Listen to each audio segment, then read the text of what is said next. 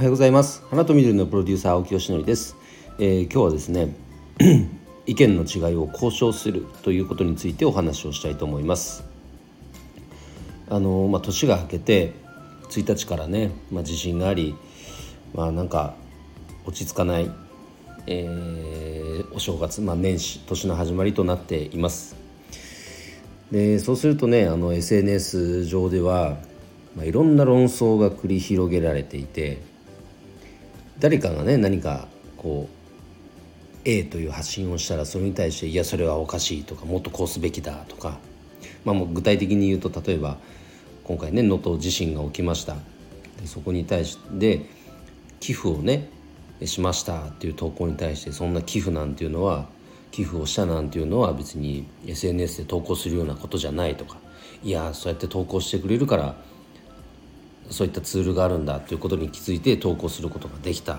とかねいろんなこう見方があるわけじゃないですか。あの JAL のね事故についてもペットの荷物扱いしてるのはいかがなもんかとかいやでもそれはこういう観点からこういうルールになってるんだからそれはそれで仕方ないとかいろいろありますよね。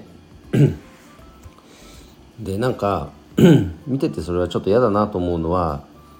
みんなやっぱその時その時の最善を尽くして良かれと思ってやってるわけだし、うんと、今ある知識の中でそれがベストだと思って最善だと思ってそのような発信とか行動をとってるわけですからそれ自体はなんか非難されるものではないと思ってます。もちろんねその人道的におかしいとかそれは違いますよ。けども例えば今回のことで言えば能登、まあ、の件に関してもみんな何とかしたいっていう気持ちそれだけじゃないですか。その方法論がね少し人によって違うというだけであってなんか A か B どっちかじゃなきゃいけないみたいな考え方っていうのがそもそも違うと思いますしいろんな形があって結果として今回であれば被災者の方々が、え、救われるそこにつながれば僕はどういうあり方であってもやり方であってもそれは全然いいかと思っています。でこういう時にあの、あやっぱり役立つなと思ってるのが選択理論心理学ですね。かれこれもう学んで7年になりますけどまだまだ本当に道半ばで本当に体得するのがそんなにね一朝一夕で簡単にあの、まあ、体得できる技術ではありません、まあ、だからこそ学びがいがあってでその時にねあのなんだろう、まあ、人間関係を、まあ、良くするための7つの習慣っていうのがあって、まあ、傾聴しましょうと。傾聴する支援する励ます。尊敬する信頼する受容する意見の違いを交渉する。こういう行動をとっていくとやっぱりより人間関係が深まっていきますよっていう教えがあるんですね。で今日のまあテーマ意見の違いを交渉する、まあ、これはですね本当に大事で、まあ、仕事の現場なんかは、まあ、特にありますよね、まあ、家庭でももちろんあります。意見が違うことなんて当たり前じゃないですか。でその時にその交渉をするという選択を取れなくてその違いに対して批判になっていってしまう人って本当多いなと思いますね。でこれは人間性とかそういう話ではなくてあのこれは技術だと思ってます。もう訓練ですね。違って当然なんですから意見が違うのは。その時にあなるほどとだからなんか口癖のようになるほどって言うようにするとか別に別の言葉でも全然いいんだけど一言その間を置くっていうのは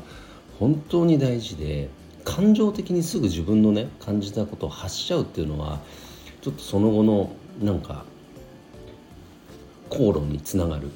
そんな気もしています。なので僕は「なるほど」と一言ね言うようにしたり心の中で言うようにしてたり。あそういう考えもあるのかと、まあ、確かにその視点は俺は持ってなかったなと、まあ、でもそれでも俺はやっぱこう思うよね。でも相手がそう思ってるってことは、まあ、気づけてない視点があるだろうからそれについてはちょっとまずまず確認してみようと。どういう背景でそうなってるのかとかどういう気持ちで、まあ、その意見にたどり着いてるのかその辺をまずは聞いてみようと。でそれ聞いたらすごく納得することっていうのも多分出てくるじゃないですか。あ確かになるほどねと、うん、それだったら何々さんが言ってる意見の方が今回は最適かもしれないってなるかもしれませんよね。自分の意見を何が何でも通そうと。それが目的になっちゃうとまあちょっと噛み合わないことが多いのかなと本当に思います。なので今回のようなねこの震災、まあ、大事故、まあ、いろんな問題がまあ噴出はしてしまっていると思うんですけども、まあ、過去に焦点を当てればそれが最善と思ってそのようにしてきたわけですから今できること。でその中で意見の違いが出たらそれは交渉をすること。決して相手を咎めたりもう批判するとか。そういうやっぱりね選択をしないように、まあ、自分自身はまずは最低限心がけていきたいなと思ったので、えー、今日はシェアをさせていただきました。それでは今日の配信は以上で終わります。今日も一日頑張ろう。青木よしのりでした。バイバイ。